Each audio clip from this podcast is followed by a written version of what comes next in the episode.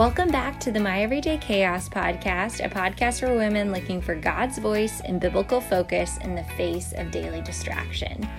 Thank you so much to everybody who tuned in last time as we got to learn from Veronique Weber in our conversation about race. I know that time was so transformative for me and just absolutely loved that. Today, we're going to be talking about a subject that has been very helpful for me, and it's we're going to be talking about comparison. And this is a trap that I think the world loves to talk about. We love to talk about empowering women and how we shouldn't we shouldn't be down on each other and all of that. And why do I think that that's such an important message? Probably because we struggle with it a lot. I mean, watch any girl movie, whether it's Mean Girls or Devil Wears Prada, and you're going to see women tearing other women down, not supporting each other, not empowering each other. I mean, it is just a struggle. And this is something that I've always actually struggled with, I think, um, in my flesh, is being someone that is competitive, that can be insecure, that can compare myself to other people, that can kind of look to the girl next to me and want to measure myself um, based on other women rather than on Christ. And it's such an ugly thing to me. Like, I hate that I struggle with that. I hate even saying those words because we know it's just not pretty. Like, I think that jealousy and competitiveness and comparing ourselves to other others, which I think comparison, that sounds a lot better than jealousy and envy. You know, those words just sound icky. But But I think those things are, are some of the sins that probably have left me feeling uh, the most discouraged in my Christian walk when they come up. And somebody that I've always looked to as a great example of overcoming the temptation to compete is John the Baptist. You know, John the Baptist was an incredible man. He was prophesied about in the scriptures. He set the stage for Jesus. He called people to repentance. He was radical. I mean, he was out there in the wilderness, eating locusts, covered in camel hair. I mean, he was the man in so many ways. But then Jesus came along, and his ministry could not have looked more different. Yes, it was a call to repentance, but he, you know, he did his first miracle at a wedding. He hung out with saints and sinners. Kids loved him. You don't get the feeling that he was eating locusts. I mean, he was eating fish and bread and all that stuff, from what we can tell. And so then you see kind of even there's this tension at different points in scripture between John's disciples and Jesus's disciples. I mean, you can imagine John's disciples were kind of like, uh, this is not really what we expected the Messiah to be like. And, and in John three, you see even his disciples, John's disciples come and talk to him about this. And I love John's response. In John chapter three and verse thirty, he's talking about Jesus and he says, he must become greater. I must become less.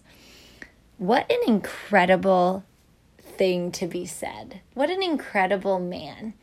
John the Baptist was Jesus's cousin, right? Think about how you can feel towards some of your cousins. People that you've known for a long time, or sometimes the people that it can be hard to be that way with, to allow yourself to, to, to remove competitiveness from the equation, to see the best. And obviously Jesus is perfect, but there were plenty of people that were still critiquing Jesus, that were critiquing the way that he did things. And I love that John refused to do that here.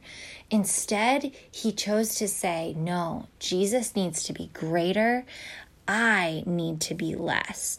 I think about David and Jonathan as another example in the scriptures, which, by the way, how encouraging is it that both of the examples I'm using aren't women, they're men. So we know that men struggle with insecurity and comparison too, much to the media's display of otherwise. It's not just a female problem. But I love, you know, when you think about David and Jonathan, here's Jonathan. He was meant to be the king after Saul. And yet David is clearly chosen by God. He's been anointed.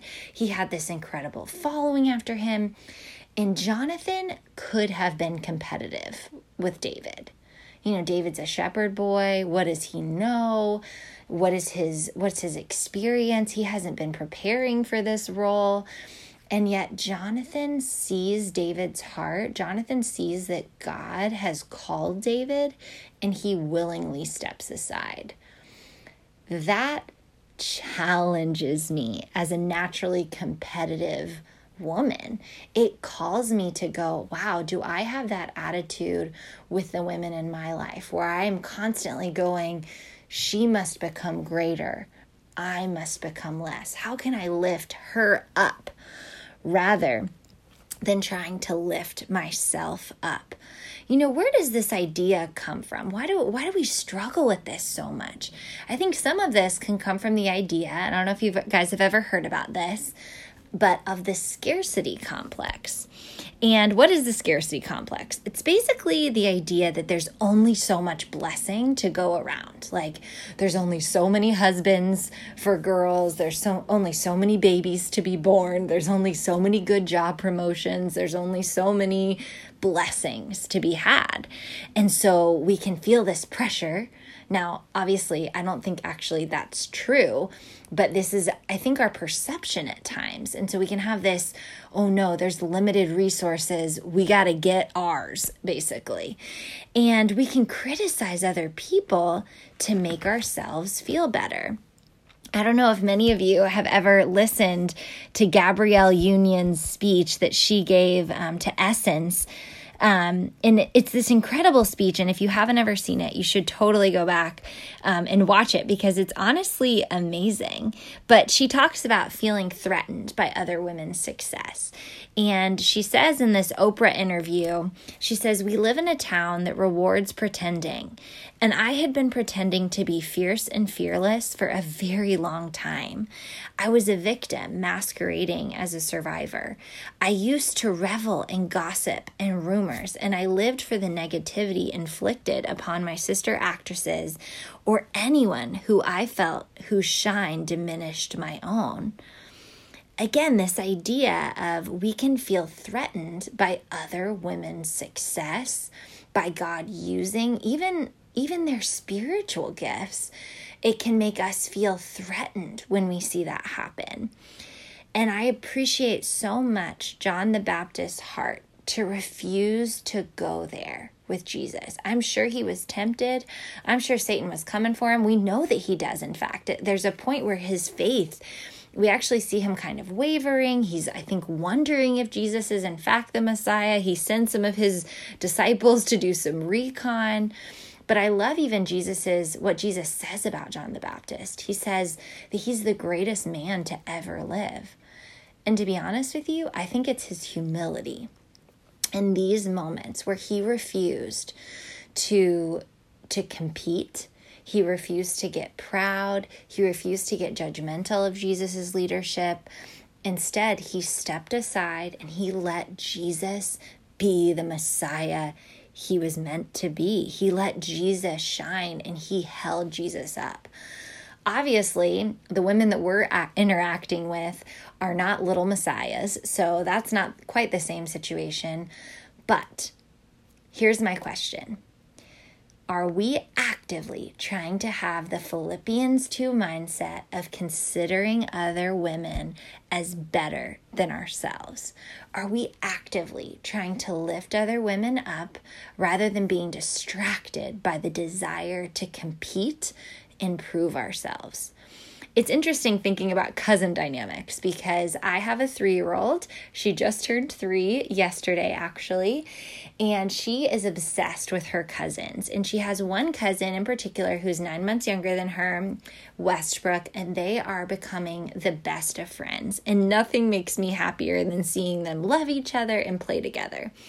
But cousins are very important friends, because they start to teach you very early lessons about sharing, lessons about sharing the spotlight, about sharing toys, about about being different than one another. Westbrook is so expressive. He's so funny. He's so sweet. He's like the craziest good dancer I've ever seen in a toddler. It's amazing. And I can see sometimes Rosie struggling to reconcile her own worth with Westbrook's. Okay, wow, so Grancy and Papa and my mommy and daddy and my aunt and uncle, they're also giving attention to this other person who she loves, but how does she reconcile her own worth with Westbrook's? Does him getting the spotlight take away from her? And we're going to have to teach her that no, there's plenty of love to go around. She can share the spotlight. She can share her toys. She can share the fun. And I think for us as daughters of God, we have to remember that too. There's plenty of blessing and encouragement to go around. God's favor with someone at this point in their life doesn't take away from the favor that he has in store for you. God's love for another child doesn't mean that he's holding back on you. And I am saying this as someone that has struggled to wait on things my entire adult life and child life, as a matter of fact. But I think this idea, we have to tell ourselves the truth that God loves us, that God likes us, that someone else uh, having a blessing is not something that they've achieved. It's not, it doesn't change how God feels about you. It doesn't change your worth one iota. It just means that we have to take on the spirit of John the Baptist of, okay, She, let me let her be greater and let me decide to be less. And ultimately, let me let Christ be greater and me be less. I hope this has been helpful. There's so much on this topic that honestly, I feel like I could dig so deep on this, but I hope this has been helpful and a good starting point to kind of do some self-reflection to really think about, okay, when I'm scrolling, when I'm having conversations, when I see other people's good news or am dealing with my own bad news, let me not look to compare myself or compete with the women around me, but let me instead choose to go, all right, Jesus, I want you to be greater. I want to become less. Thanks so much for joining. We'll see you next time.